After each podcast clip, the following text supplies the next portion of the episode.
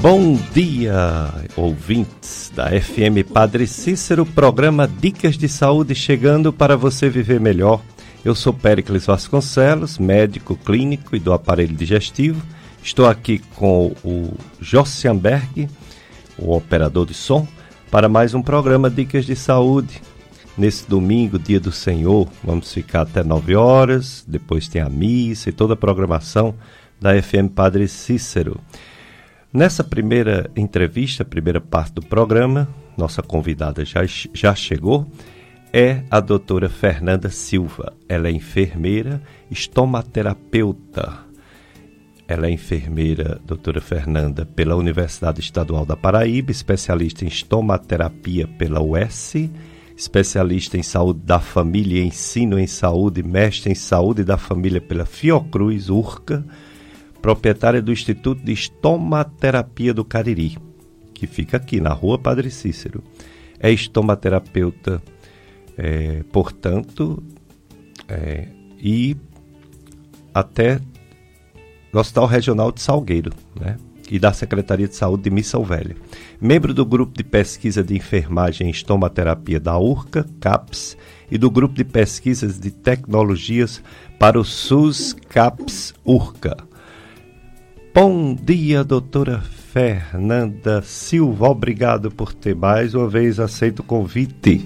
Bom dia, doutor Pericles.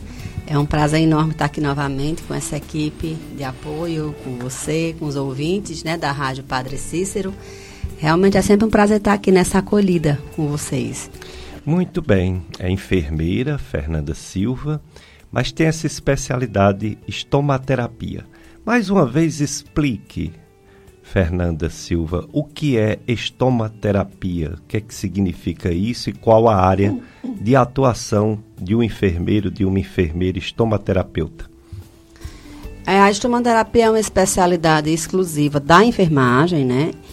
E dentro da estomaterapia nós trabalhamos três grandes áreas, que é a área de feridas, né, onde a gente trabalha com as mais diversas é, os mais diversos tipos de lesões de pele, como pé diabético, queimaduras, úlceras venosas, é, cirúrgicas, enfim, qualquer tipo de ferida é, que se apresente, né? A outra grande área seria a área de estomias, né? Estomas são derivações de órgãos internos para o exterior, né? Como a gente tem colostomia, gastrostomias, ileostomias, para desviar o, a, é, o o trânsito normal de fezes, de urina, é, para alimentação também, como as gastrostomias. Então, a gente é, engloba, a estomaterapia engloba também um cuidado a esse grande público, né, que são os estomizados, como a gente chama. E temos também a área de disfunções do assoalho pélvico, hum. né, que engloba incontinências urinárias e anais, que é a perda involuntária de urina e de fezes, disfunções sexuais, também disfunções, é, disfunções evacuatórias como constipação, incontinência anal, é, prolapso também queda dos órgãos pélvicos, né, que a gente chama de bexiga baixa, de útero baixo, enfim. Então são essas três grandes áreas de abrangência da estomaterapia: feridas, estomias e as disfunções do assoalho pélvico. Hum, muito bem. Então muita coisa faz o estomaterapeuta, como a, a doutora Fernanda Silva explicou, né? E entre as coisas que ela explicou, ela falou pé diabético. Doutora Fernanda, explique. O diabetes, todo diabetes tem dois pés, né? A não ser que haja uma amputação. Mas a gente sabe que significa uma complicação dessa doença diabetes. O que é realmente o pé diabético? Como você antecipou, já é uma complicação do diabetes. Então, a gente tem dentro do diabetes várias complicações, né? Que a gente entende como as complicações na visão, nos rins, nos vasos, né? É. E uma delas a gente tem o pé diabético, né? Que é uma complicação determinada pelo, por problemas nos nervos periféricos, é isso? E na vascularização, na irrigação do sangue é, para a periferia também, para os pés no caso. Então, a gente entende pé diabético como uma infecção, uma ulceração, é, conceituando, enfim, né, a destruição dos tecidos dos pés, né, isso que, que estão acompanhados com algum grau dessa neuropatia, que é o acometimento dos nervos, né? E dessa disfunção dos vasos, a, a, a, doença arterial, né? Isso oclusiva, que é causada pela aterosclerose, que é aquela obstrução dos vasos, que diminui o fluxo sanguíneo para os pés. E daí a gente tem é, várias complicações que esses, esses pés, esses pacientes podem sofrer em função, né? Dessa, dessa complicação neurológica e complicação vascular que acontece que né, leva, a, pode levar é, a amputação. Não é infrequente, a gente vê realmente né, pacientes diabéticos amputados exatamente por conta dessa complicação. A gente tem que, no mundo, a cada minuto, pelo menos ocorrem três amputações por diabetes. Né?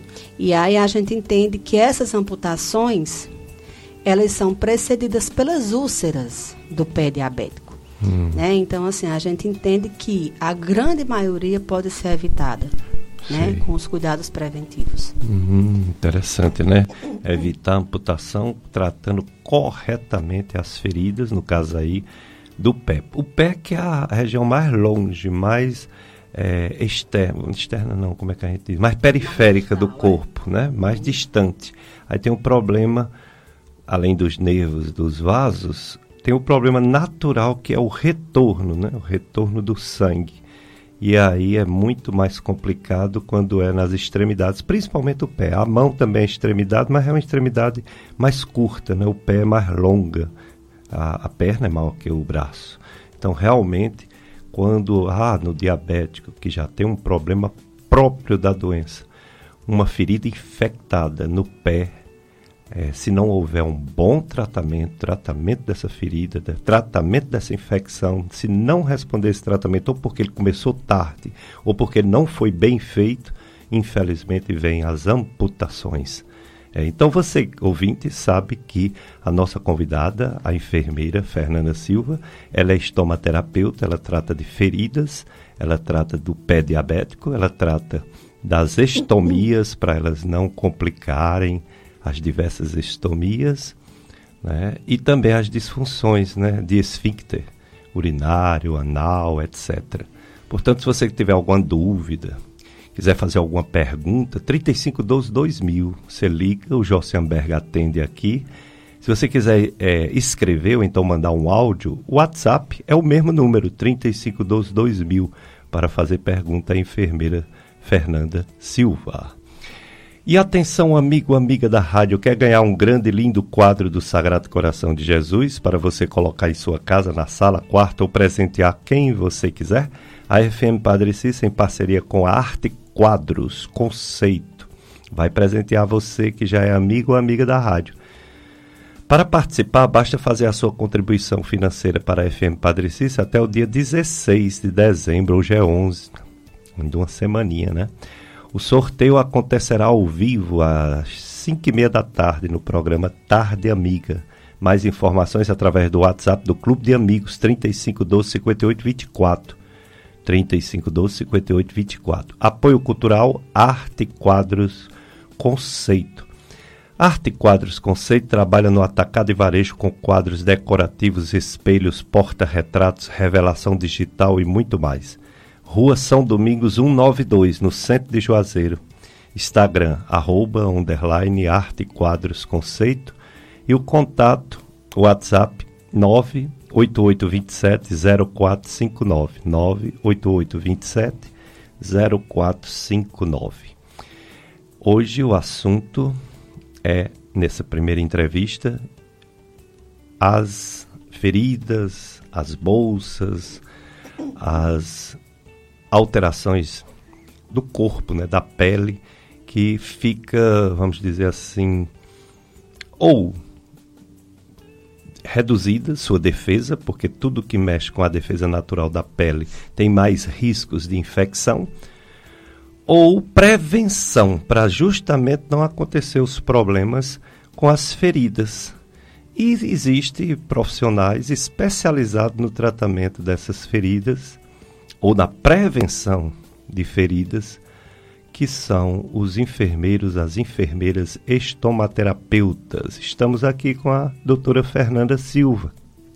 Ela está falando do pé diabetes, dizendo que infelizmente é frequente, infelizmente amputações todo dia, cada minuto tem amputação no mundo todo por causa do pé diabético, que tem uma mortalidade alta, mas que pode ser prevenido com os cuidados, os cuidados, não só os cuidados de tratar, né, de usar um antibiótico, de usar cremes cicatrizantes, debridamento, que é tirar aquelas carnezinhas mortas. Além disso tudo, tem a questão da prevenção.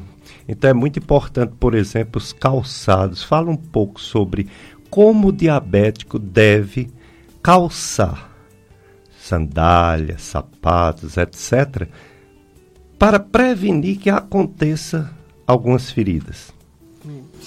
É, doutor Pericles, quando a gente fala em prevenção do pé diabético, a gente fala em um cuidado é, mais amplo, né? Sim. O calçado é um dos pontos um muitíssimo importante. são muitos. Né? Inclusive a taxa de glicose está muito alta, está descompensada, é, é horrível, a gente, né? A gente não pode falar de cuidar de um ferimento, de prevenir uma lesão se o paciente mantém com, se mantém com a glicemia alterada, né? Se o paciente fuma, então é, o diabetes com o tabagismo, ele muito frequentemente ele vai evoluir com exatamente essa complicação da obstrução dos vasos periféricos, né? Que é a doença arterial periférica.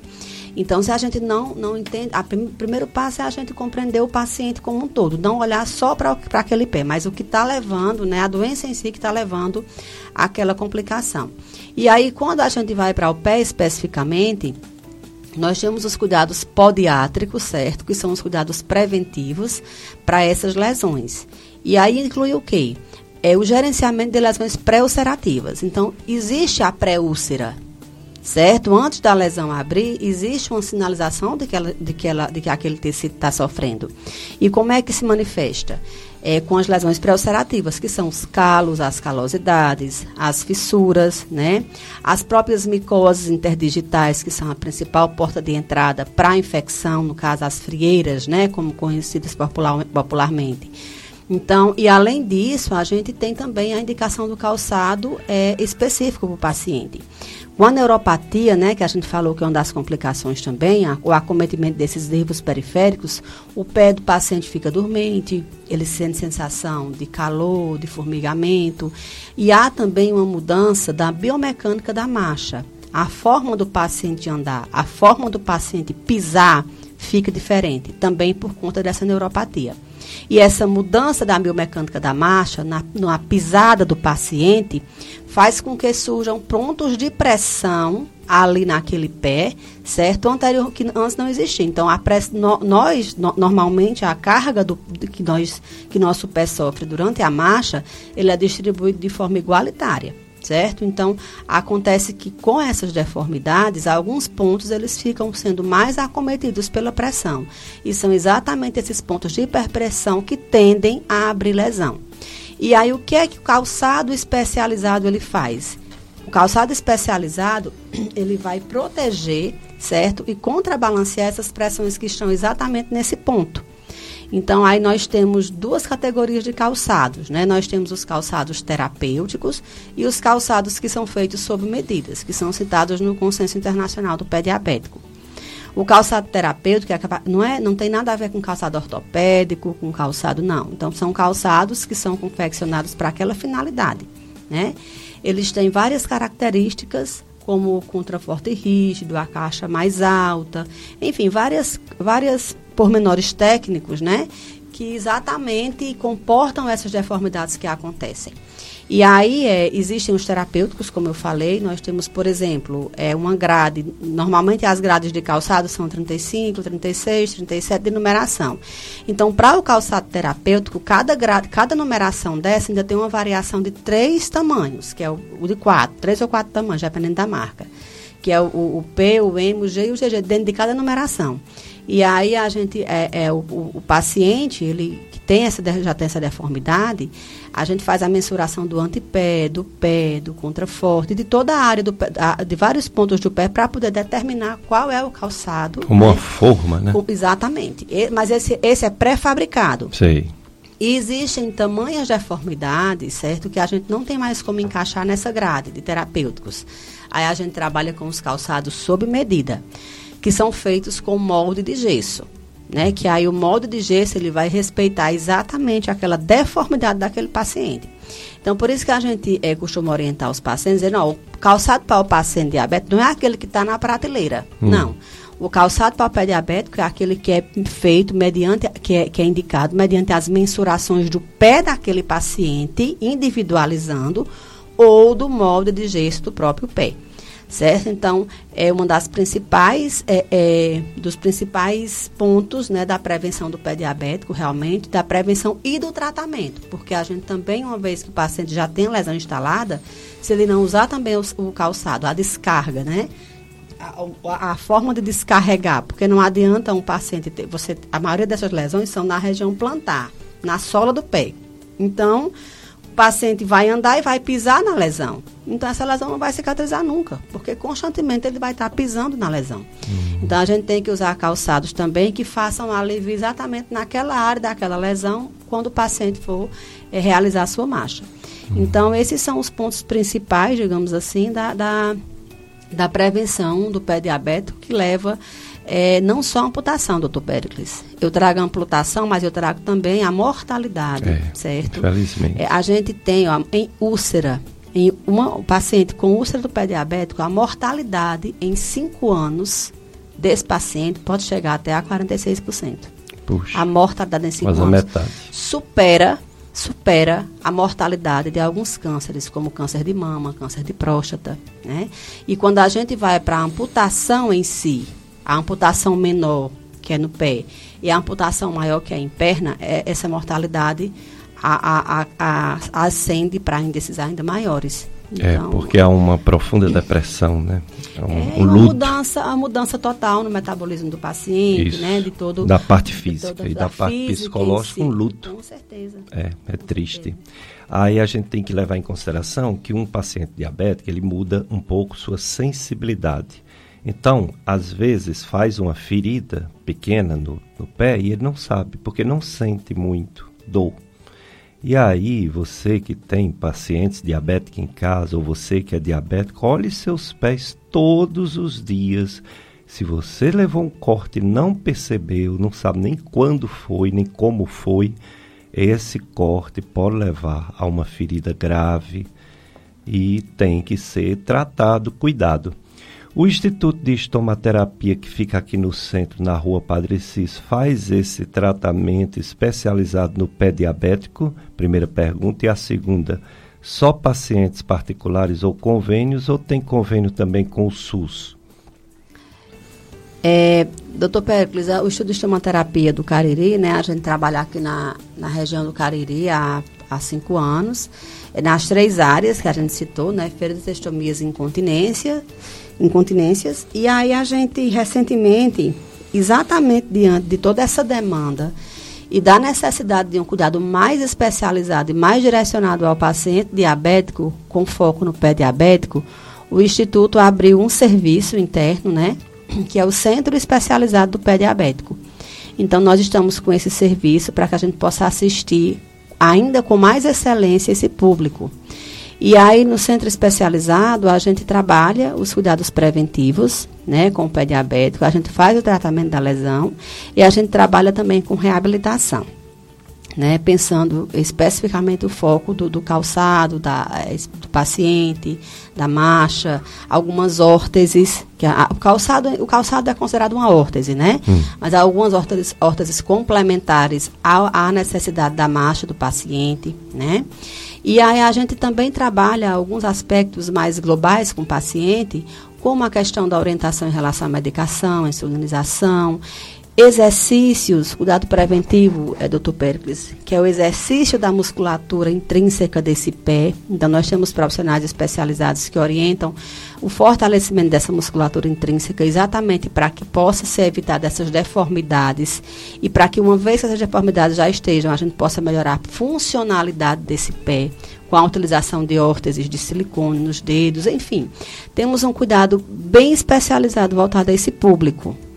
E nós atendemos particular também, é, atendemos a convênios, temos alguns convênios no, no consultório, né, na clínica.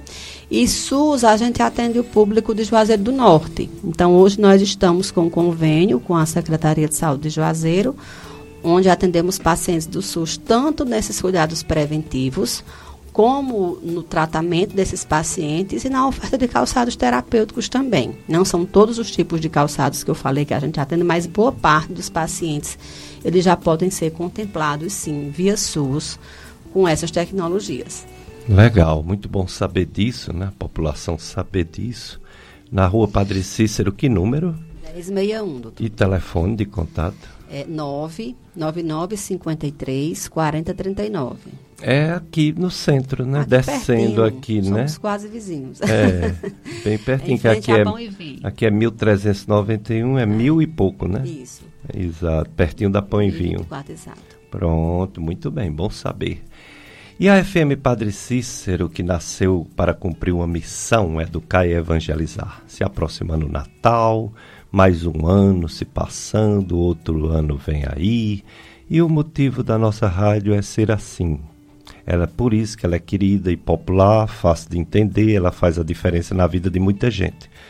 Aqui você escuta músicas, informações, conteúdos, programas, transmissões especiais e muito mais, todos os dias, não há nada igual. Tudo feito com muito amor e profissionalismo. E neste último mês do ano, queremos agradecer a você que é amigo e amiga da rádio. Você que reza, participa e faz a sua doação financeira de forma livre e fiel. A nossa gratidão a você, amigo, amiga da rádio. A FM Padre Cícero existe porque você participa. Em 2023 faremos mais e melhor. Tudo pelo reino de Deus e com a sua amizade. Clube de Amigos da FM Padre Cícero, porque juntos somos, somos mais amigos. Vamos para um bloco de apoio cultural, Josenberg. Depois a gente volta entrevistando a enfermeira é, que está aqui conosco, falando sobre estomaterapia, falando sobre pé diabético, doutora Fernanda Silva.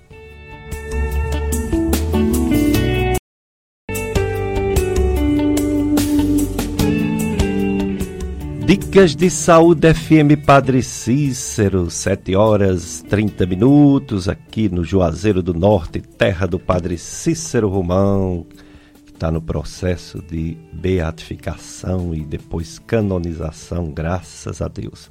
O sonho né, de todo romeiro está se tornando realidade. Que bom. Estamos com a doutora Fernanda Lima, Fernanda Silva, desculpa. Ela é enfermeira, estomaterapeuta, e ela veio falar sobre estomaterapia, que é muito importante. Ela já disse, né? Que são as feridas, que são as ostomias, aquelas bolsas que fica. Tem bolsa que pode ser no estômago, gastrostomia, pode ser no intestino delgado, a jejunostomia, ileostomia, ou então no intestino grosso, né? As colostomias. E também as disfunções é, urinária e anal disfunção, a pessoa não consegue conter, aí escapa, né? Escapa o líquido, escapa as fezes, e aquela região em que a pessoa fica é, direto com a pele, né? Em contato com a urina, em contato com as fezes, pode também causar fissuras, pode causar lacerações, feridas. Por isso que também estomaterapia vê, estuda e trata esse, esses problemas também, das incontinências. E no caso da, da, das feridas, que são muito, todo mundo tem ferida, principalmente pacientes internados, a gente sabe que tem conceitos antigos e conceitos mais novos. E tu, tudo que é, se estuda sobre cicatrização de feridas, tanto para diagnóstico como para tratamento, sofre, através do tempo, atualizações, tecnologias novas. O que se falar hoje sobre o processo de cicatrização, Fernanda? É, o que tem de novo? Porque a gente sabe que esse estudo é muito antigo, mas agora com esses profissionais que se dedicam a esse estudo, tem alguma novidade? Tem algumas pomadas mais cicatrizantes do que as antigas? Tem alguma técnica de cicatrização que antes não tinha, que hoje é praticado nos pacientes que têm feridas? Doutor Pérez, você falou da mudança de conceito, né? Isso. E aí, eu vou primeiro falar da mudança de um conceito em cicatrização, que não é coisa nova, mas que o conceito antigo se perpetua até hoje. Ah, até hoje errado. É errado. e que a gente encontra muita dificuldade de tirar isso da cabeça das pessoas, né? tanto dos, dos, dos, pacientes como até mesmo dos profissionais de saúde. E eu falo né, do conceito de meio úmido. O que é isso? Né? É aquela velha história da lesão que, ah, doutora, a lesão essa semana melhorou porque ela está bem sequinha. Bem sequinha. Criou uma casquinha. É. Então, tudo que a gente não quer é que a lesão resseque é que, que, que, faça crosta, que faça. Então, essa é uma mudança de conceito, né? Que, esse conceito não é novo, como eu digo, né?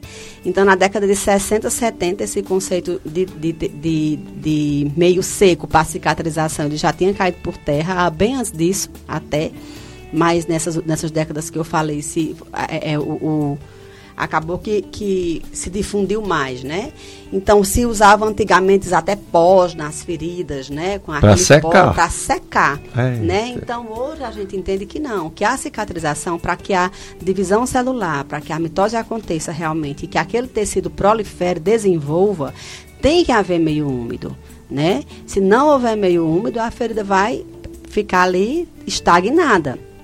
Ah, mas no tempo de meu avô cicatrizava. Cicatrizava porque assim, nosso organismo é muito perfeito. Ele luta contra as adversidades para tentar chegar àquela condição de normalidade, né?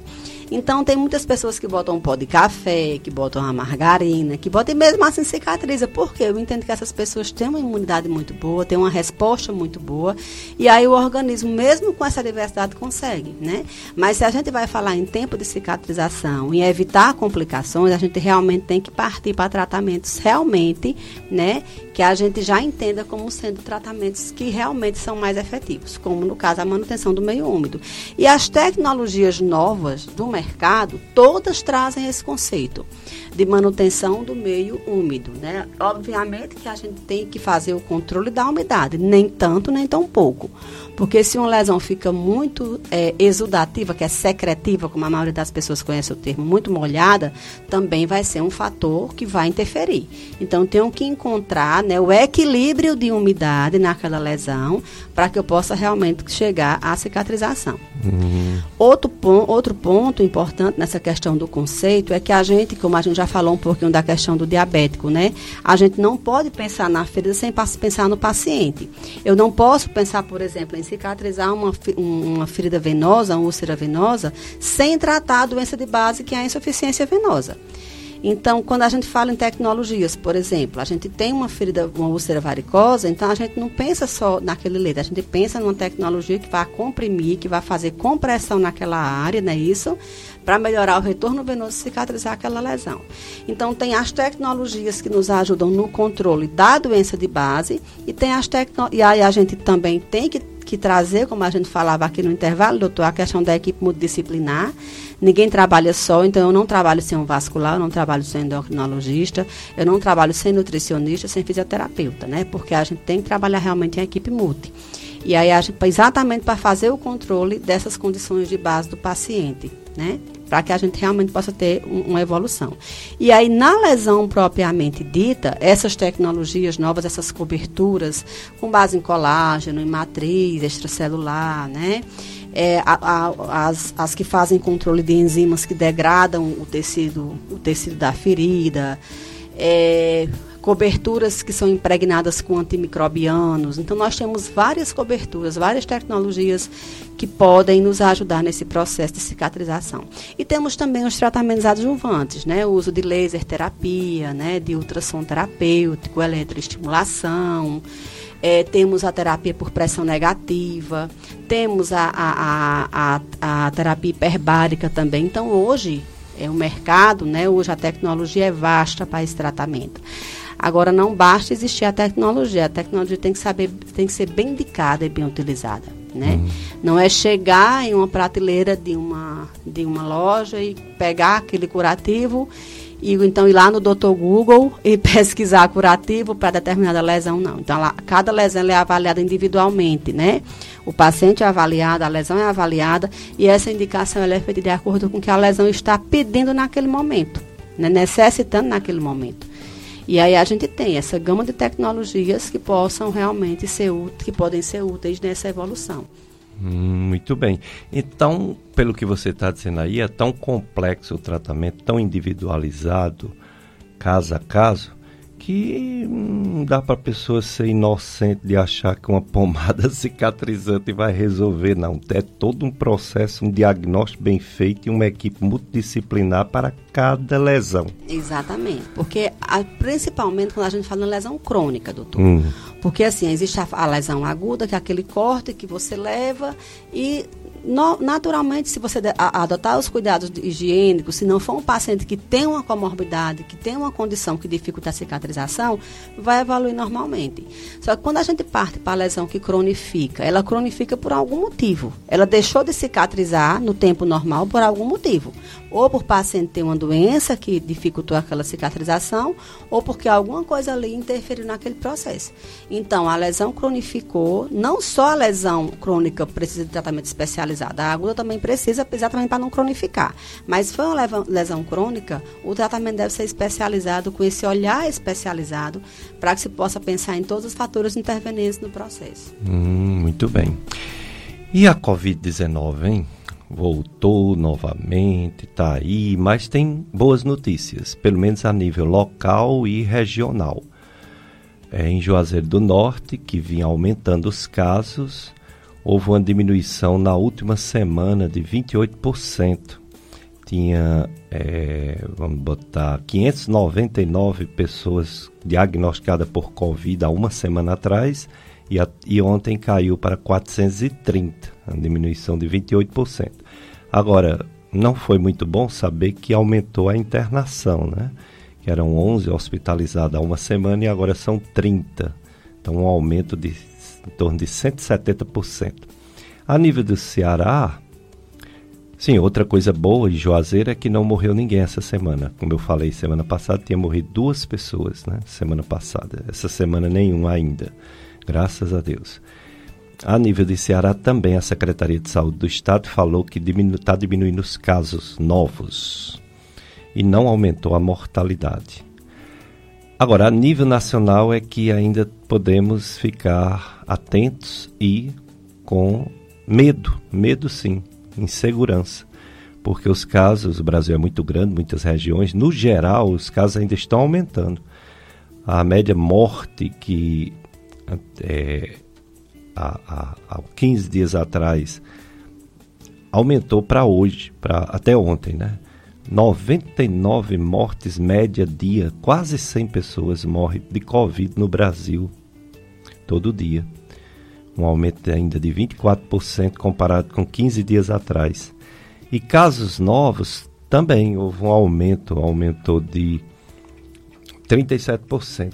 Quer dizer, houve um aumento em torno de 29 mil casos novos, casos novos dia. É, o, a situação, portanto, ainda é de cuidado, muito cuidado, vacinação, né, para não complicar. Pois é, outro ponto importante sobre feridas, doutora Fernanda, é a questão do conceito que não deve fechar porque vai abafar. Me fale sobre isso. Nos dias de hoje, realmente é errado cobrir uma ferida ou ao contrário, os curativos são fundamentais para ajudar na evolução? Pois é, doutor. Mais outra coisa que tem que cair por terra, né?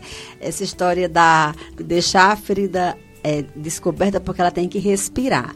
Aí eu brinco dizendo assim, não, quem respira é o nariz, é o pulmão, é, né? Não é a gente que faz esse processo aí, é, outro, é em outro local. Então, ferida não respira, tá certo? E ferida realmente tem que estar coberta, porque a ferida que é descoberta, ela resseca.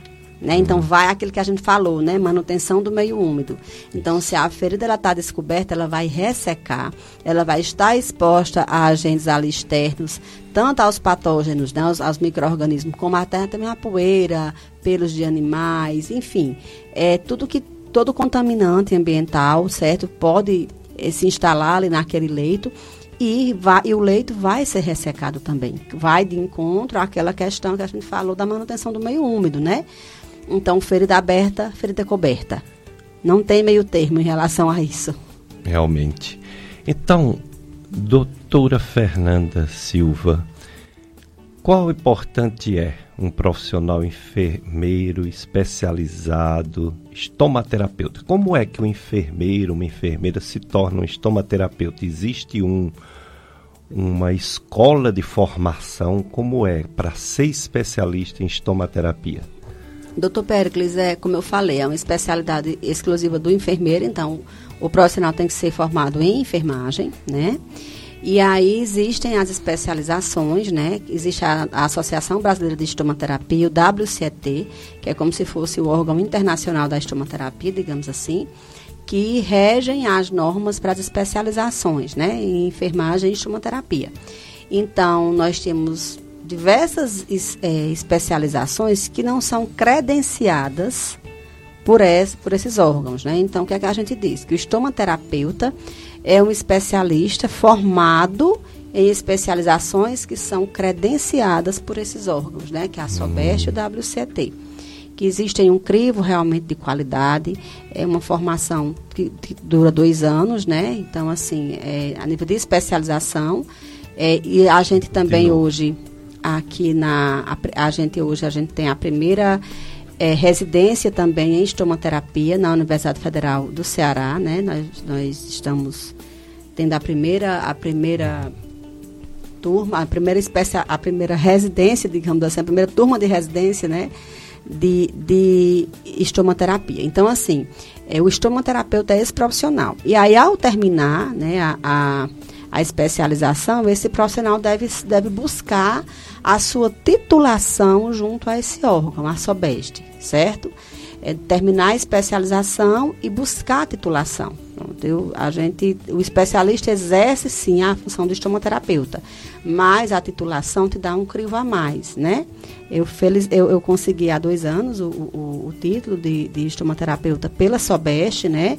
Que dá um, um carimbo de, de, de um, um, título, um crivo a mais ao profissional. Né? Você faz uma prova, é uma prova muito criteriosa, além do mais tem o, é, a, a, o memorial do, do, do, profissional, o profissional tem que produzir cientificamente na área, tem que ministrar cursos na área, então tem a prova também de habilidades técnicas, que dá realmente a titulação do órgão. Né? Então, uhum. assim, o, o, o, paciente que tem uma lesão, a pessoa que tem uma lesão, deve que vai procurar um estomaterapeuta, procurar realmente a formação desse, desse profissional. Se realmente foi formado em uma especialização que tenha essa que seja credenciada por esses órgãos, se o profissional ele é titulado pela pela Sobeste, que realmente vai te dar mais segurança em relação à atuação daquele profissional. É, a Fernanda Silva é enfermeira estomaterapeuta. Está aqui respondendo nossas perguntas. Doutora Fernanda, a nossa região tem muita leishmaniose. Sim. Tanto calazar em, em animais, cachorrinhos e ser humano. E tem também a leishmaniose cutânea, né? Vocês também tratam ou é uma coisa tão específica e responde tão bem ao tratamento ou tem que ter os mesmos cuidados de qualquer outra ferida? A lesão aberta, ela tem que receber os cuidados. A gente entende que a cura da leishmaniose tegumentar é pelo, pela, pela medicação que é prescrita, né, o anti, antimundial, né, que é prescrito. Tem várias categorias, né? É. De medicações de acordo com cada avaliação. Então, o que vai realmente curar né? Mas assim, o cuidado adotado da lesão é muito importante, porque essa lesão ela pode infeccionar. E aí eu posso ter uma infecção secundária, né, com, com bactérias ali, que já tem que ser realizado um outro tratamento, além do tratamento da leishmaniose. Hum. Outra coisa que acontece com muita frequência, doutor Pérez, é a, é a persistência da lesão, mesmo depois da cura da leishmaniose. Acontece muito. Hum. Então o paciente, mas por quê? Porque aquele, aquela lesão muitas vezes é, por exemplo, em um paciente diabético, muitas vezes é um paciente que tem insuficiência venosa. Então, assim, curou a leishmaniose em si, a infecção pela leishmania, mas persiste a abertura da lesão que tem que ser é, tratada como agora uma lesão crônica. Então, tenho vários pacientes no consultório, inclusive é, faço aqui menção ao doutor Cláudio, né, que é nosso nosso coordenador da Faculdade de Medicina de, da, de, da UFCA e da URCA agora, né, que é nosso mestre leishmaniose, nosso patologista, né, aqui na região, cuida muito de leishmaniose.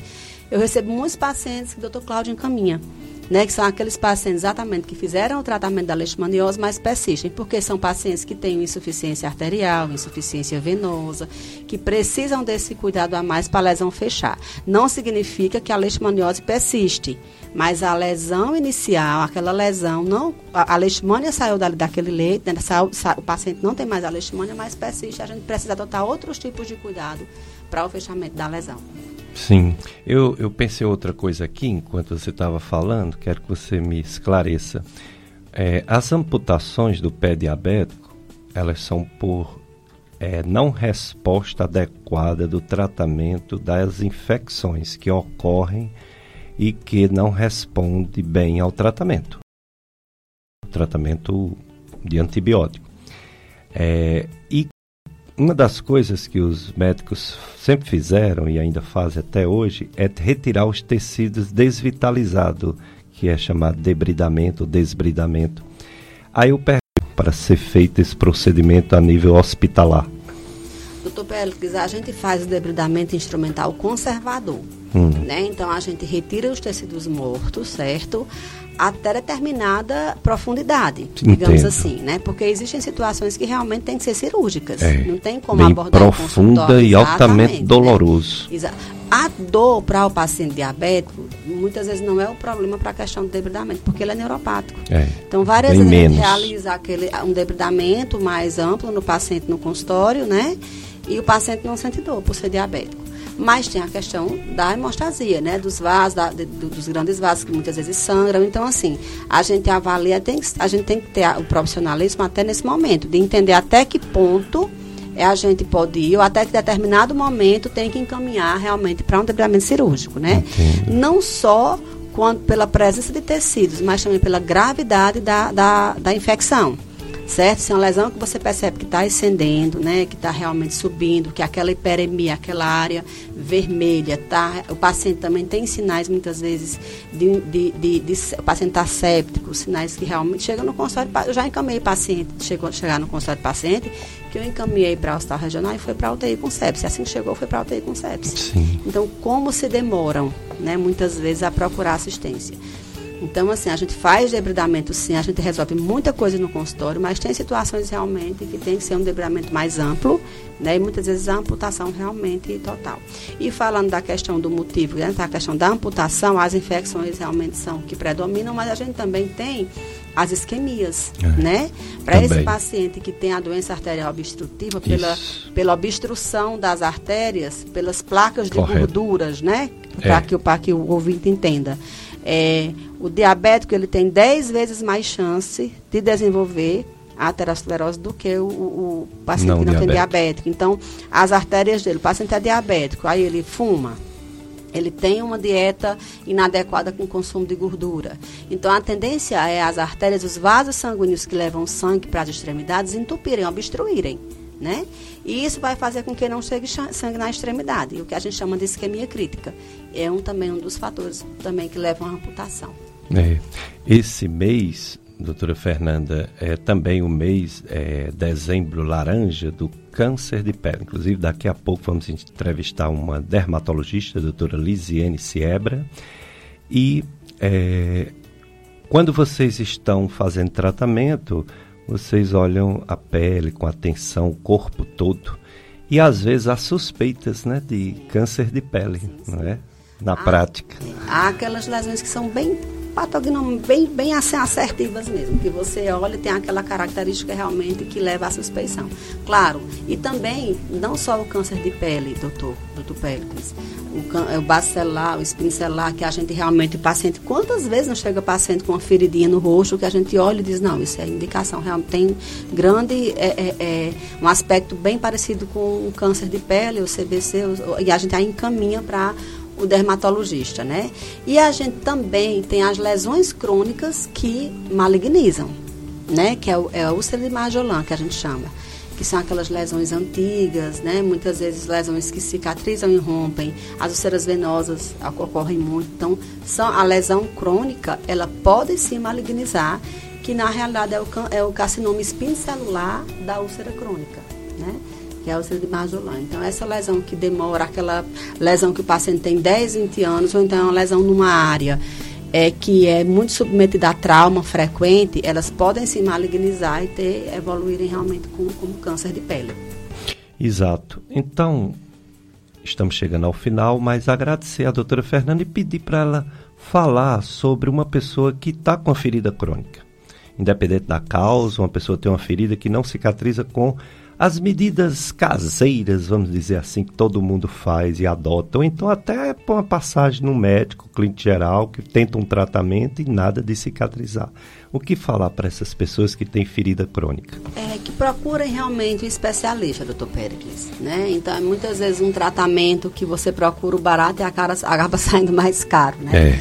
É. é procurar um especialista para essa avaliação eu quero chamar a atenção, inclusive, doutor Pericles, para os pacientes diabéticos, né? Que a gente começou falando deles e agora vamos terminar falando, porque eu costumo dizer que eles geralmente o relato mais frequente é esse. Doutora, isso era uma coisinha, uma coisinha que tinha aí. Então eu digo o seguinte: não existe coisinha em pé de diabético. qualquer arranhadura, qualquer é, fissura, qualquer calo no pé do diabético é importante, então não tarde a procurar. E agora a gente tem as festas de final de ano, doutor Péricles, os hospitais, as clínicas, elas acabam, as pessoas parece que não, não, não têm, os problemas de saúde acabam, né? Então, muitas vezes, quantas a gente não chega o janeiro aí, com muitas vezes pessoas, não, vou procurar depois do Natal, depois do Ano Novo, a infecção vai progredindo. Então, assim, Cuidado, não esperem, não tardem, porque as complicações existem em feridas crônicas, principalmente nos pacientes diabéticos e pacientes idosos, né? Então, diante de qualquer é, lesão que mereça mais cuidado, procure o especialista. Se dá demora na cicatrizar, procure o especialista. Muito bem, então obrigado, doutora Fernanda Silva, médica, aliás, desculpa, enfermeira, estomaterapeuta por mais uma vez ter participado do programa Dicas de Saúde. Conto com você outras vezes, viu? Tá, eu que agradeço, doutor Péricles, a, acolhida, né? agradeço aos ouvintes, mando um grande abraço para todos que estão nos ouvindo na Rádio Padre Cícero. E com certeza estaremos aqui outras vezes. Muito bem, que bom, né? Vou contar mesmo com, você, com sua presença outras vezes. Josenberg, mais um bloco né, de apoio cultural. Depois a gente vai para a segunda entrevista do nosso programa de hoje, Dicas de Saúde.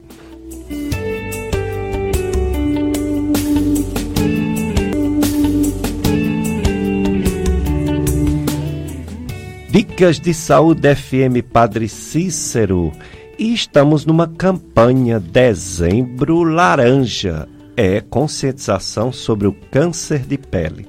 Então, para falar sobre essa campanha Dezembro Laranja, convidamos a doutora Lisiene Siebra. Ela é médica dermatologista, é professora da UFCA, FAMED e gentilmente é, é, atendeu o nosso convite e está aqui para falar sobre esse dezembro laranja, sobre o câncer de pele.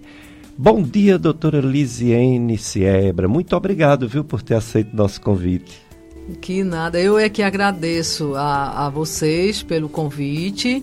Eu estou muito contente de estar aqui com vocês, falar um pouquinho sobre câncer de pele, porque estamos no dezembro laranja, né? Bom dia a todos os ouvintes que nos escutam, esta rádio muito conhecida por todos nessa região e vamos dizer no Brasil e quem sabe até no mundo, não é? Porque o, a, a internet está aí, você escuta em todo local que quiser, né? Então, bom dia. Obrigado, doutora Lisiane, está aqui com o seu esposo. está batendo uma foto aqui nos estúdios da FM Padre Cis. Quero inclusive pedir desculpa porque mais uma vez falhou a nossa live. A gente está com problemas técnicos, então não vai ter a live de Facebook. Esperamos que breve a gente consiga consertar esses problemas. Mas tão importante, hein? O dezembro laranja. É, que é para sensibilizar e conscientizar a população em relação aos cuidados com a saúde da sua pele e a importância de realizar é, consulta com médico, médica especialista em pele, pois é, o câncer de pele, doutora Lisiane, é o mais frequente entre todos os cânceres no mundo inteiro, hein? Com certeza. Aqui também, no nosso Brasil, no nosso Ceará, no nosso Cariri, hein? Uhum. ah, em todo, realmente, o câncer de pele é o câncer mais comum de todos os cânceres. Então, é, estamos aqui para prestar esclarecimento sobre isso, principalmente neste mês que a Sociedade Brasileira de Dermatologia dedicou ao câncer de pele, certo? Então, chama-se Dezembro Laranja. Dezembro Laranja. Esse ano tem algum tema, algum lema específico ou não? Olhe, acredito que, que não, mas sempre assim o tema é, é prevenção do câncer contra o câncer de pele. Hum, muito é. bem. Doutora Lisiane, quais são os tipos de câncer de pele? Só existe um, existe vários? Fale sobre os tipos de câncer. Basicamente, existem é, dois tipos de câncer: o câncer melanoma, que é o mais agressivo, e o câncer não melanoma. No, no, câncer não melanoma, nós temos duas variedades: o carcinoma basocelular e o carcinoma espinocelular.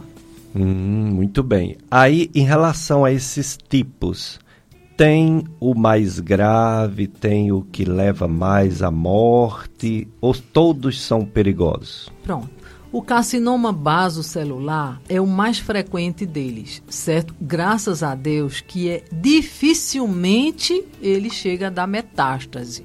Então é o mais comum, é, mas é o menos é, agressivo, certo? Depois você tem o, o carcinoma espinocelular. Esse carcinoma espinocelular, ele pode surgir sobre lesão pré-existente por exemplo, é, é, o que a enfermeira acabou de falar, em lesões ulceradas, a úlcera de Marjolin, ela pode acontecer sobre, sobre o carcinoma espinocelular, pode se gerar em cima de uma ulceração, certo? E, e é um carcinoma que pode chegar a dar metástase, certo? Com mais frequência, é, comparando-se com o carcinoma é, basocelular. Porém, o mais agressivo de todos é o melanoma certo? Para esse, ele dá metástase com muita frequência, certo? Então, é, e é muito rápido. O melanoma é um tumor de pele muito agressivo. Desses, aí é o mais, é, mais agravante.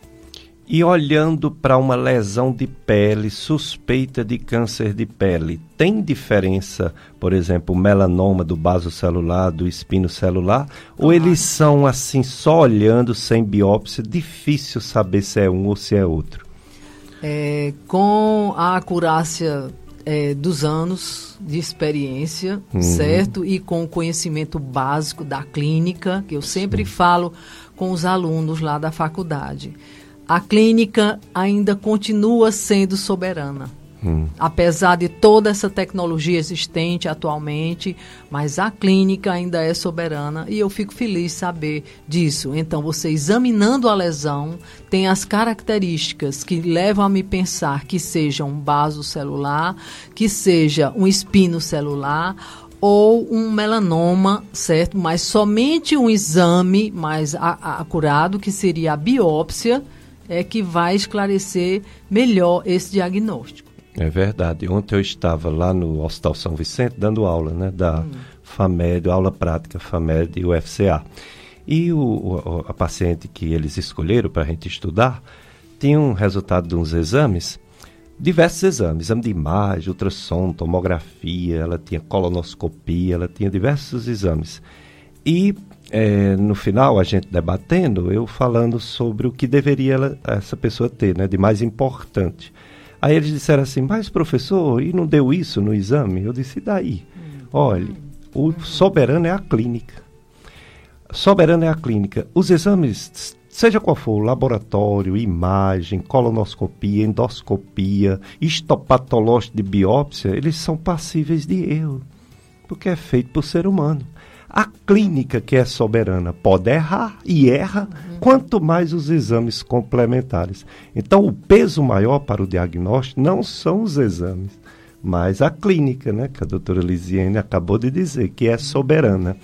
Porém, a gente pede os exames para, vamos dizer assim, reforçar, né, confirmar né, a suspeita. Né?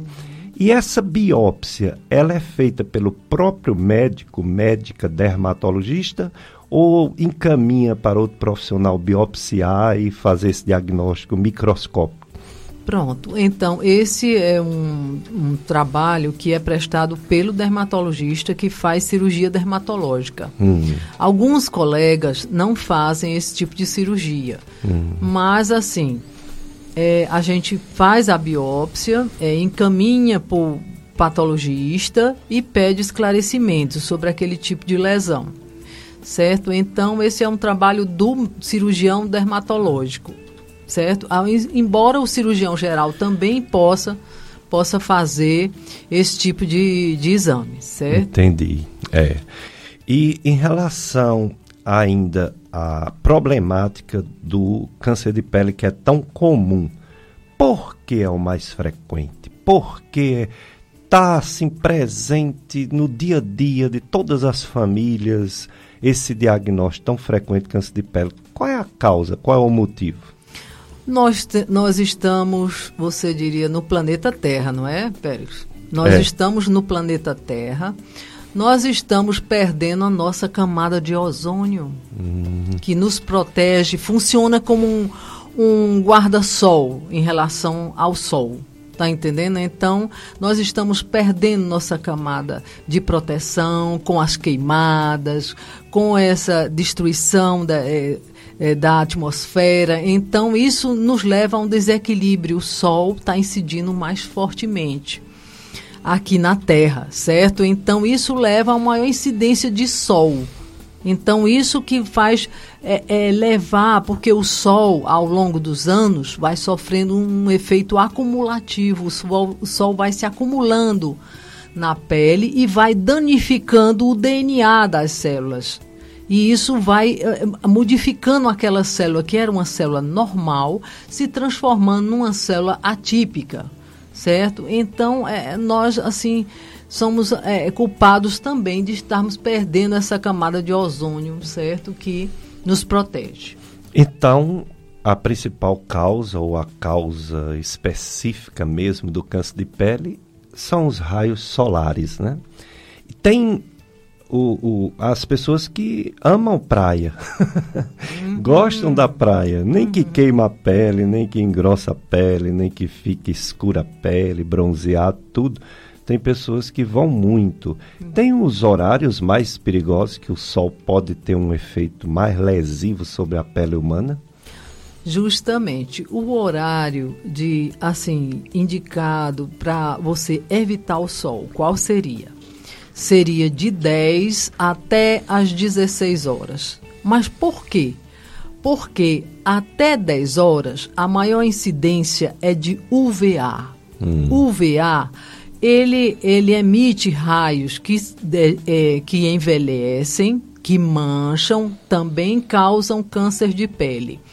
Mas quando chega 10 horas da manhã, entra UVB, que o VB é mais cancerígeno do que o VA. Uhum. Então, de, de 10 até as 16 horas, a maior incidência de UVB, certo? Então, nesse horário, é o horário que deve ser evitado maior exposição ao sol, certo? Aí onde entra a necessidade do filtro solar. Proteger. Certo? Certo. Né? E essa proteção é só nesses horários que é mais perigosos ou devido a se a gente morar num país que é sol em todo toda manhã tem sol, a não ser um dia muito fechado, né, muito nublado. parece que a gente tem que usar esse protetor solar muitas vezes e não só quando vai à praia, não é, doutora? Justamente. É, você tem que, eh, pela manhã, já quando vai sair, já usar o protetor solar. Você deve aplicar pelo menos duas horas antes do que, eh, aliás, meia hora antes do que você vai sair. Então, deve aplicar um protetor solar certo? E deve reaplicar esse protetor, porque com mesmo se você não fosse expor a um banho, você o, o suor, isso vai esse, esse vai esse vai se perder, esse filtro solar vai se perder e você tem que reaplicar, certo? Então a cada duas horas seria o ideal. É isso é meio é, é um pouco impraticável, mas é, seria o, o correto, né? Você reaplicar o protetor a cada a cada duas horas. Hoje em dia já se estão a proposta de novos protetores com maior durabilidade na pele, mas isso é uma coisa assim muito nova e precisa de mais estudos. Certo? É, é o dezembro laranja, conscientização sobre câncer de pele. Nossa convidada no Dicas de Saúde de hoje é a doutora Lisiene Siebra, médica dermatologista, professora universitária da FAMED UFCA. Em relação aos tipos de filtros solares, de é, protetores solar, a questão do fator, tem o melhor, não tem o melhor, é tudo igual, qual a diferença entre eles? Pronto, o filtro solar, o ideal é que você use um filtro solar a partir de 30, hum. certo? Então, existem filtros solar mais baixos, né? 15, é, existem outros filtros solar, porém a gente recomenda usar um filtro solar a partir de 30. E o que muda de um filtro? Existe no, no comércio um filtro 99, certo? Esse filtro, o que muda, por exemplo, de 30 para 99 não é tanto assim, certo? Então, mas é, melhora a proteção, é claro, né? Melhora um pouco, nem tanto. Então, certo? 30 então, tá bom demais. 30, 30. De o duas mínimo, em duas horas. O mínimo é o 30, certo? E o filtro solar deve ser usado conforme a, o tipo de pele. Uma pele mais clara, uma pele mais escura. Hoje nós temos é, filtros solares com cor, com tom de pele, tom claro, tom escuro, tom médio para as meninas que gostam de usar na face, né, um protetor com, com base. Então fica é, é, essa dica para principalmente para a turma mais jovem que gosta de protetor. Né, com base, certo? Para o corpo você deve escolher um protetor mais fluido, um, prote um protetor spray que nós temos no comércio muitos, muitos. Nós temos muitas opções, vários laboratórios com, com protetores de todos os graus, de todas as cores, certo? Então, realmente, o melhor que você faz é ir ao seu dermatologista hum. para que ele indique qual o melhor protetor para a sua pele. Hum. Porque se você às vezes escolhe espontaneamente ou espera a indicação de um, de um farmacêutico na farmácia, talvez não seja o mais adequado para a sua pele. Entendo. Então, além da grande importância de prevenção dos filtros solares, também é, eu gostaria de perguntar à doutora Lisiane Siebra, hum. médica dermatologista, sobre se protege alguma coisa ou se é mito o chapéu, o boné, o óculos escuro, camisas de mangas compridas, calça comprida, também ajuda ou não é confiável? Bom, é, é, hoje nós temos tecidos com filtro solar. Hum. Então, isso já nos ajuda demais. Agora, existe os de qualidade melhor, hum. claro, e aqueles com qualidade inferior, que são aqueles mais baratos, mais simples, mas que é, é, é importante o uso. Quanto mais protegido você estiver, melhor certo? O chapéu já protege. Embora não adianta aquele bonézinho assim, chapéuzinho. O chapéu de, de, de, abas largas, é claro que protege bem melhor. E os homens é, estão com as orelhas expostas o tempo todo, né? Então, a maioria das vezes, eles têm muito câncer de, de, de pele não, no pavilhão auricular, certo? Porque não, não protegem as suas orelhas. Eu, eu tiro o meu chapéu para os homens mais antigos, E você vê uma foto antiga na praça, na Praça Siqueira Campos, do Crato, todos os homens de chapéu, certo? De chapéu, é realmente é, é extraordinário. Naquela época se usava muito mais chapéu do que hoje que, certo, precisamos até mais do que usar chapéu, né? Era a moda. É, chapéu, Caiu uma moda que fazia bem a saúde, né? Chapéu branco, gravata, Isso. paletó na praça. Até em o dia. pescoço, né? A gente não via nem a cor do pescoço da pessoa. Dia. Incrível aquelas fotos antigas. Você vê que é uma foto, uma foto que foi pego assim de, de surpresa. A pessoa estão andando ali na praça num dia num dia comum, né? Não é interessante, é. né? Como é a, a, a, evolução né, da cultura, a né? Moda, né? Hoje, né? quanto menos roupa, ao contrário de antigamente, né? Chegando já uma pergunta é. importantíssima para a doutora Lisiane Siebra. Ah. Um ouvinte, ela pergunta, ou ele pergunta, foi ele ou foi ela, doutora hum. Jos, é, é? Foi um, um homem ou uma mulher que fez essa pergunta? Da máquina de bronzeamento? Rosinho, a mulher. Pergunta da nossa ouvinte sobre máquinas de bronzear, bronzeamento oh. artificial. É, tem também risco com a luz solar, doutora Lisiane? Bom dia, Rosinha. Você que está nos ouvindo aí, muito obrigado pela sua atenção, certo? Então, as máquinas com bronzeamento artificial, elas também podem levar a câncer de pele. É importante que antes de você se expor a esse tipo de máquina, você faça uma consulta dermatológica para observar as pintas, os sinais que você tem, se tem algumas pintas que são é, propensas a ter câncer de pele, certo? Porque essas, essas, essas máquinas de bronzeamento também elas podem levar a, ao câncer de pele, certo? Então é preciso fazer com cautela esse, esse tipo de bronzeamento. É verdade, muito perigoso também. Uhum.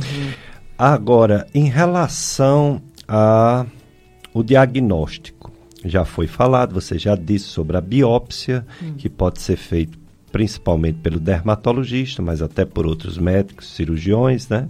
Hum. Aí vai para um tipo de profissional que a gente chama de médico patologista. Ele vai olhar no microscópio as células, né? Se já tem as células e qual tipo de células malignas. Esse diagnóstico histopatológico na nossa região é feito, como a gente lê nos livros, aqui nós temos patologistas suficiente para uma doença tão frequente? Sim. Nós, graças a Deus, atualmente nós já temos é, bons patologistas, embora a gente, assim, há anos atrás isso já era muito mais difícil, nós teríamos que enviar para fora. Hum. Por exemplo, naquela época em que cheguei aqui, eu tinha que enviar para Recife, para o Rio, São Paulo, para outros locais, para que o patologista fizesse esse exame, mas atualmente nós já temos bons patologistas, doutor temos vários Cláudio, doutor, doutor Raimundo Maia, colega, não é? Doutor é, Gilberto. Nós, justamente, nós temos uma equipe, graças a Deus, muito doutor boa, Sávio. todos muito bons. Se você me perguntar qual o melhor, não sei lhe dizer, porque são todos excelentes, certo? Então, são bons profissionais, se dedicaram muito tempo à patologia, têm muita experiência, uma larga experiência nessa área. O doutor Cláudio deve ter chegado aqui em 1988, 89, que eu me lembro a gente conversando, é, a gente falando sobre o que é que a gente ia fazer no nosso futuro, porque a gente chegou quase na mesma época. E a gente se reunia, às vezes, os médicos jovens, naquela época, claro. e a gente cheio de sonhos. Eu fico imaginando que sufoco, hein? Antes do doutor Cláudio. Não tinha, né, patologista? Não tínhamos, é difícil, difícil. Era muito difícil. Ele já veio cobrir a região do Cariri por dica do pessoal lá de Fortaleza, que aqui não tinha, por isso é. que ele veio, né? E hoje é o nosso muito diretor, bom. né? Da muito Faculdade bom. de Medicina. Excelente, excelente profissional. O doutor Raimundo Maia, Também, ele excelente, muito formação muito boa, É, né? Tem, é, tem preparação nos Estados Unidos. O Raimundo é muito bem preparado também. Exato, Certo. que bom, estamos bem servidos. Uhum. Aí no caso do melanoma, que é o mais temível, mas daqui a pouco a doutora vai responder essa pergunta, que inclusive teve um caso na nossa família, que graças a Deus deu tempo o tratamento. Mas muitas vezes, infelizmente, não dá tempo. A mortalidade é muito alta. Mas vamos primeiro para mais um bloco de apoio cultural, não é, Josenberg? Depois a gente volta para falar sobre o câncer de pele mais temível, o que mais mata, que é justamente o melanoma. Como conduzir o tratamento desse tumor tão grave.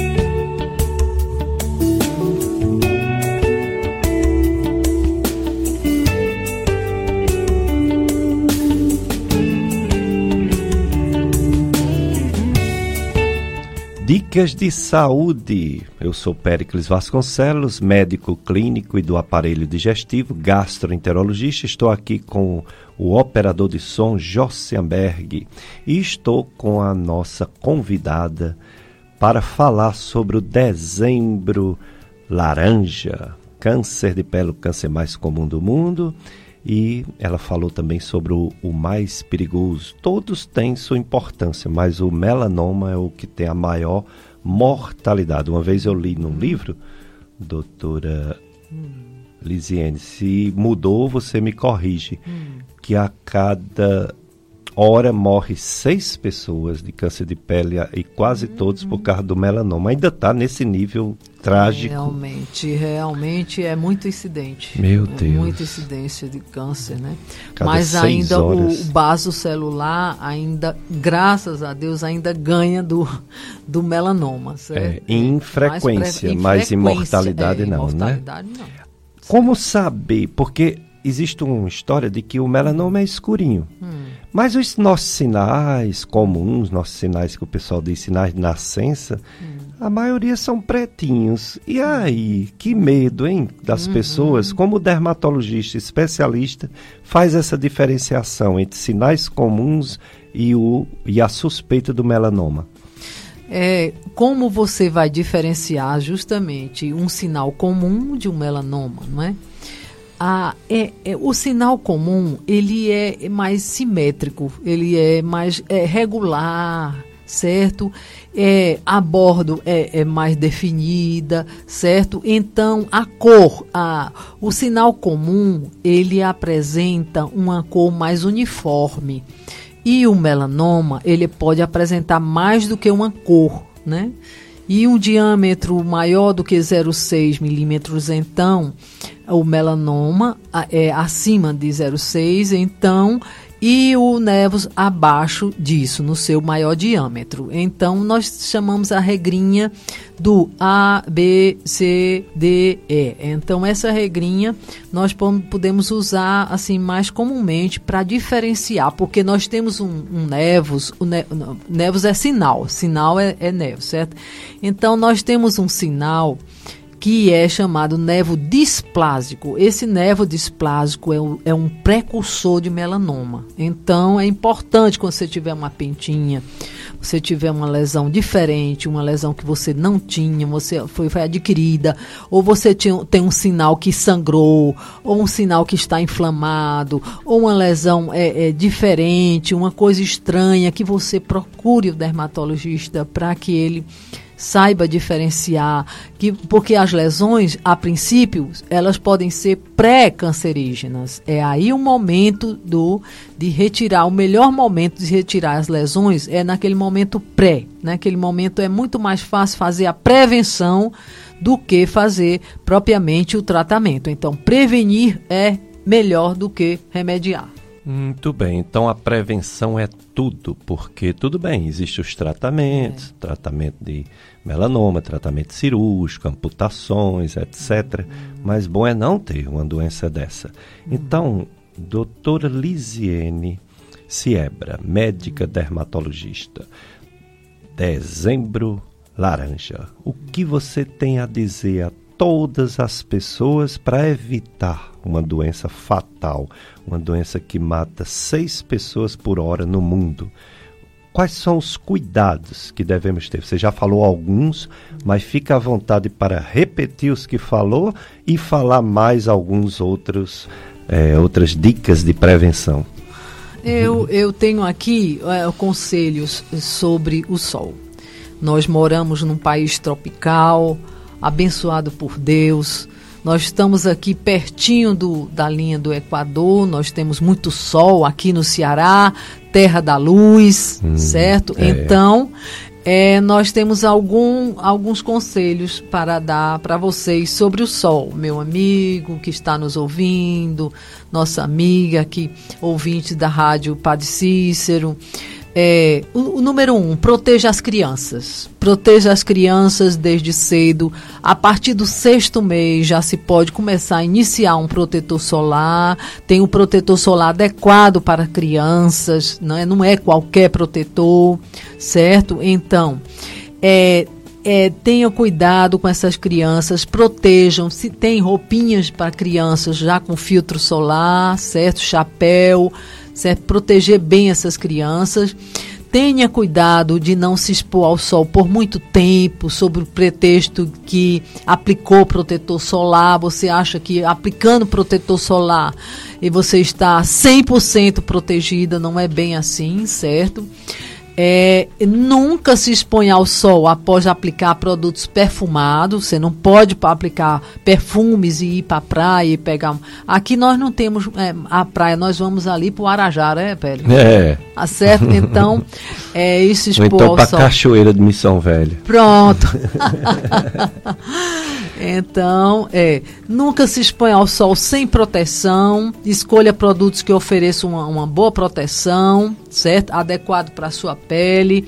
Beba bastante água nesse verão, certo? Então, evite exposição naquele horário que eu falei para vocês. Use óculos escuros para proteger os seus olhos, né? Tenha cuidado em relação a falsas impressões de segurança que você está na água, que o dia nublado, não, o dia nublado não tem sol. De onde está vindo a claridade? Que clareia tudo. É sol também. Então, as nuvens não filtram completamente os raios solares. A água também não. A areia da praia reflete a luz do sol. A água também deixa-se passar pelos raios solares, certo? Então, nós também temos que usar o protetor solar nos dias nublados, certo? Então, esses dias que nós temos aqui, estamos aqui num, num, num verão assim um pouco atípico, com chuvas em novembro, chuvas em dezembro, é que isso é bom, né? Muito bom, né? Mas que tem sol, né? É verdade. Tem sol, certo? Enxugue-se sempre, né? Após nadar, ao invés de se secar ao sol, certo? Se achar que o sol vai secar, é melhor você enxugar. Por quê? Porque as gotas aumentam, as gotas d'água aumentam o impacto do sol e aumenta o risco de queimadura solar. Evite a queimadura solar, porque ao longo dos anos isso pode levar ao câncer solar, não é? Aquelas pessoas que têm uma pele, uma pele clara, os olhos claros, os cabelos claros, elas não bronzeiam, não adianta, porque elas não têm melanina suficiente para bronzear a sua pele. Então, as pessoas mais de pele morena podem se expor um pouco mais, mas também com cuidados, certo? Proteja-se é, contra o sol, mesmo que o dia esteja nublado. Eu já falei isso, porque os raios UVB também, UVA, UVB também passam através das nuvens, né? Então, é, é sempre nos proteger, acordar, já usar o protetor.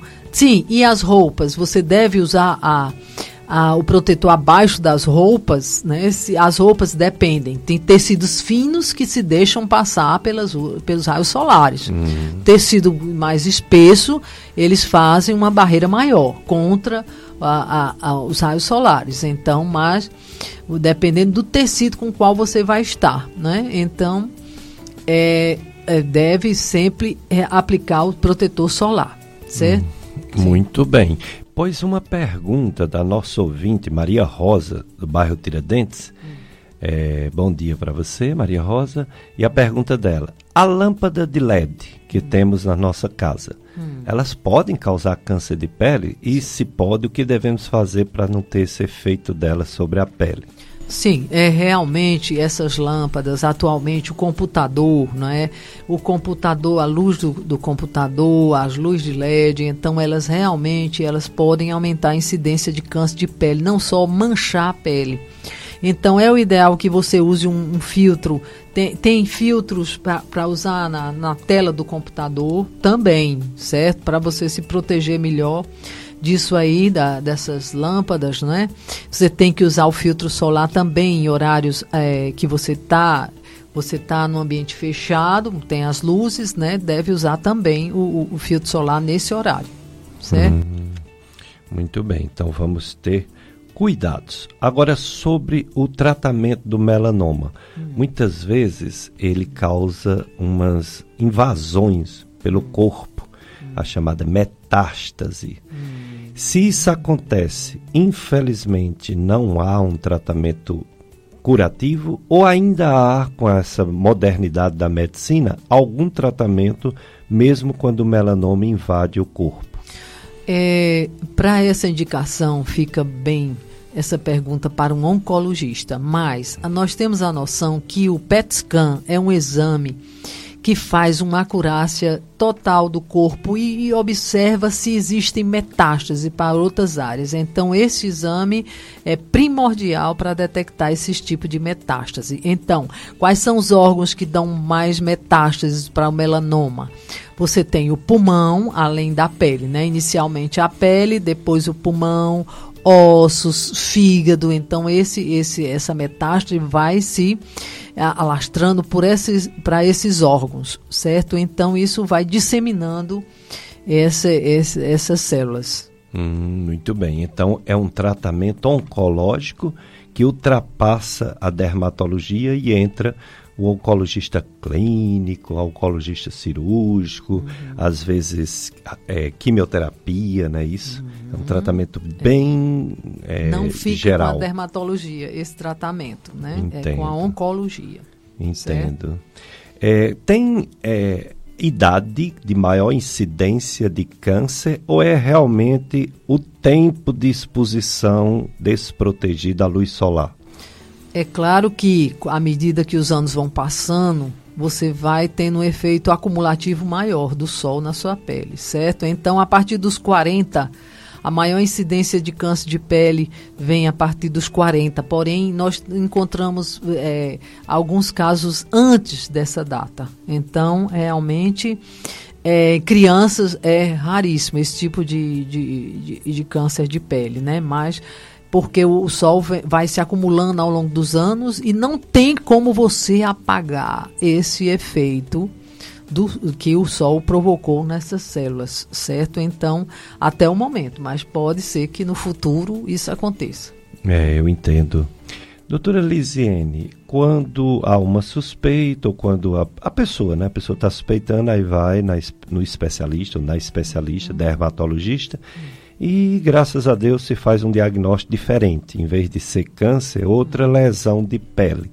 Fale sobre as lesões de pele. Você já falou dos sinais, hum. sinais comuns. Hum. Mas tem outras alterações, outras doenças que para o leigo parece ser câncer de pele. Quais são elas? Justo. As e, pintas, é, as manchas, né? As manchas, as manchas na face, aquelas manchas nos, nos braços, né?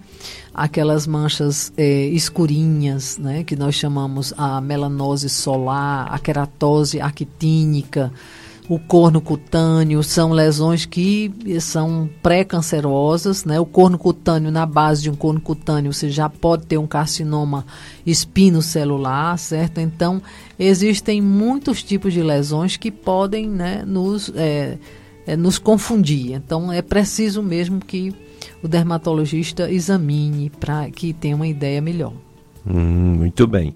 Então, o recado foi dado de forma clara, precisa, objetiva, por, por a doutora Lisiane Siebra, médica dermatologista, sobre o risco, né? o risco de se ter um câncer de pele em quem tem manchas, quem tem sinais e que deve procurar ajuda médica, deve procurar de preferência o especialista que é dermatologista. O dermatologista, além da biópsia, ele dispõe de mais algum exame, algum aparelho, alguma coisa para melhorar o diagnóstico das doenças de pele? Hoje em dia nós temos um, um aparelho chamado dermatoscópio. O dermatoscópio vai dar uma ideia de maior previsão sobre o, o câncer de pele quando é examinado. Né? Ele é examinado no momento da consulta. Ele amplia muito a lesão e pelas características a gente pode ter ideia sobre isso, não é?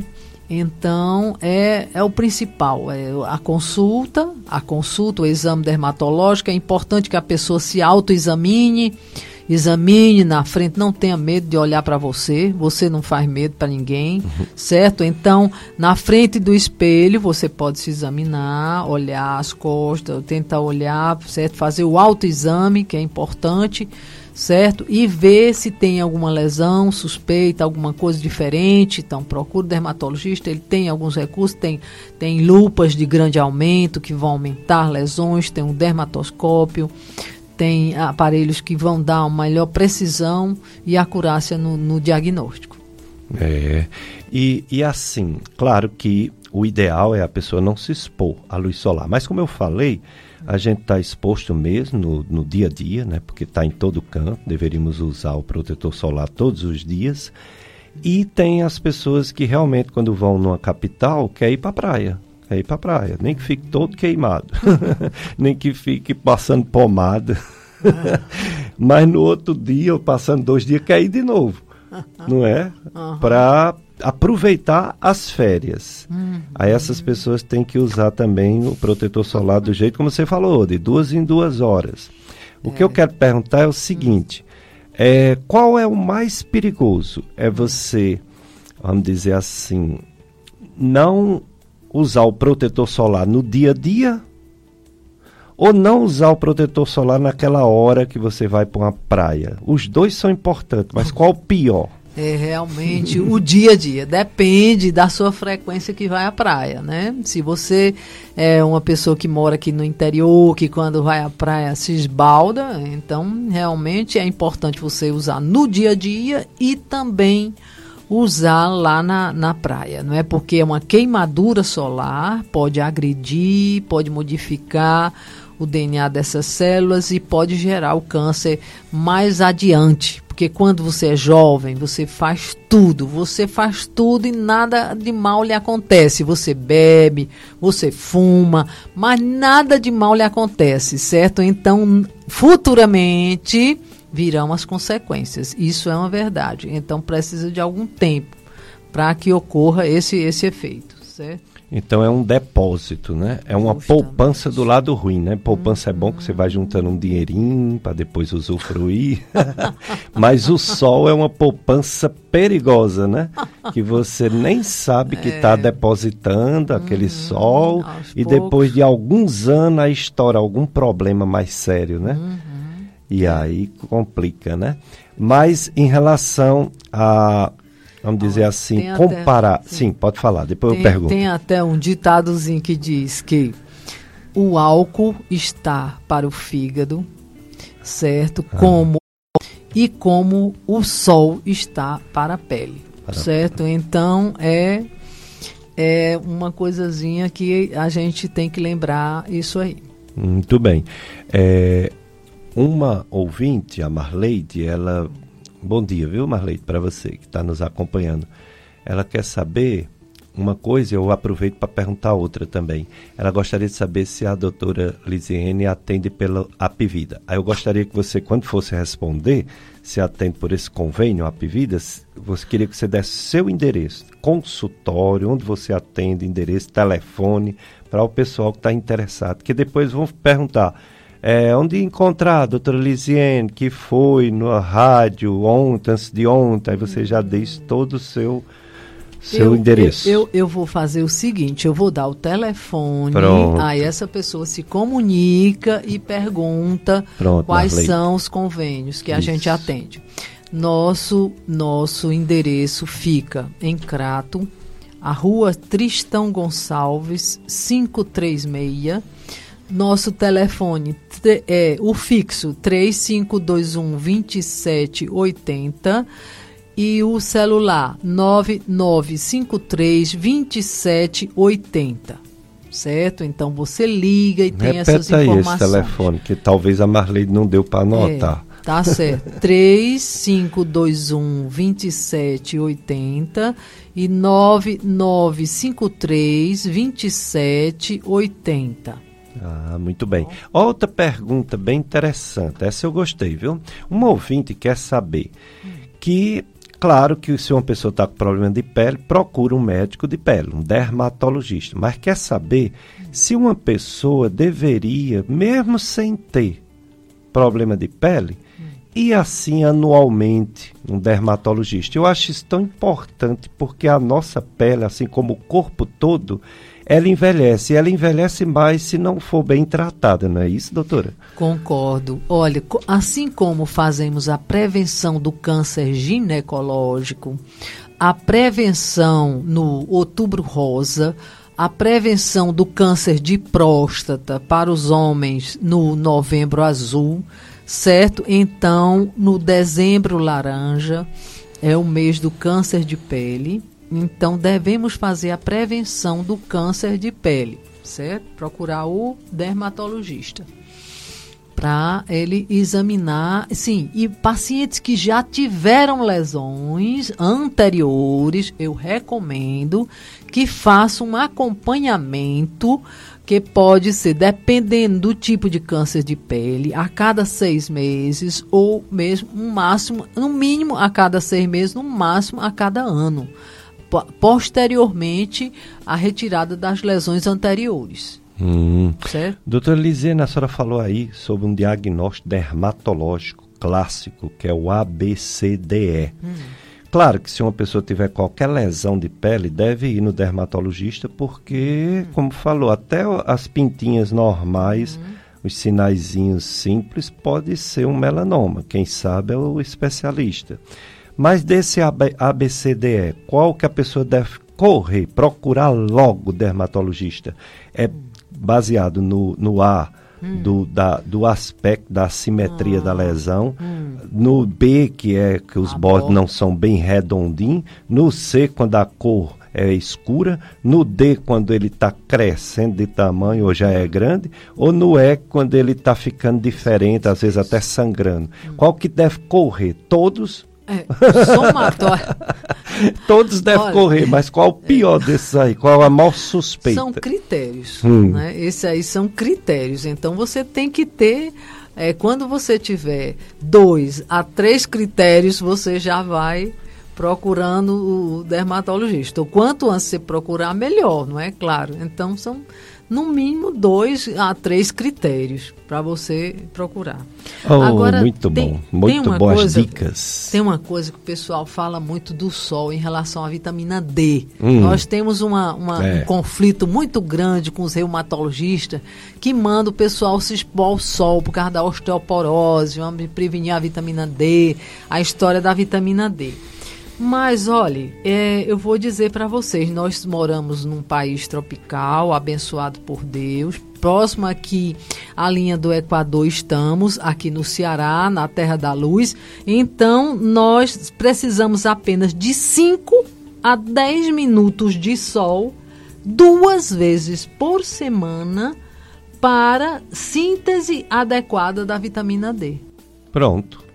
Para que ficar se bronzeando todo dia para ter vitamina D? Ainda mais a vitamina D, além de ser natural do sol, porque o sol é o dia todo, não é só naquele momento que ele está queimando, como também tem os comprimidinhos se ela tiver baixa. Pelo amor de Deus, você eu, levar sol, se arriscar, ter um câncer de pele para hum. subir uma vitamina D, eu Chega a ser um pouco de ignorância. a né? vitamina né? D, se bem que a alimentação às vezes não é suficiente para repor claro. a vitamina D.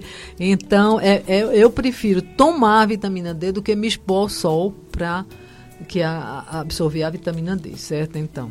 Legal, muito obrigado, doutora Lisiane Siebra. Tantas dicas para esse dezembro laranja. E conto com você, viu? Você ou sua filha, para que venha novamente aqui na rádio falar de pele, já que é o nosso maior órgão é a pele, Com já certeza. que é a que dá mais câncer é a E pele. cobre todos os órgãos. Nossa proteção. É a nossa barreira com o meio externo e o meio interno. Pois obrigado, viu? Valeu mesmo. Muito obrigado. Obrigada, Obrigado também, Josianberg, tá? viu? Obrigada a todos. E você ouvinte, viu? Você que vai permanecer agora com a missa. A missa vai ser transmitida aqui pela rádio. E você fica com a programação da FM Padre Cis, se Deus permitir. Próxima semana estaremos aqui para mais um Dicas de Saúde. Um abraço para todos.